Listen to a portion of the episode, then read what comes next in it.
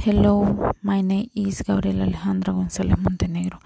My topic is a virtual classroom.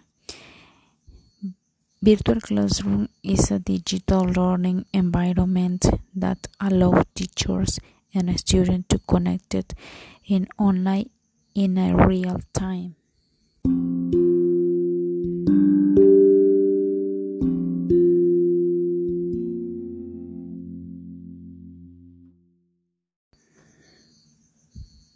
A virtual classroom refers to an online system that allows students and teachers to communicate and collaborate.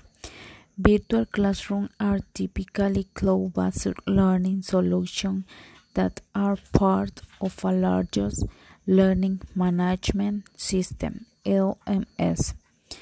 They are highly customizable and are accessible to users and on a variety of devices like smartphones, tablets, and laptops.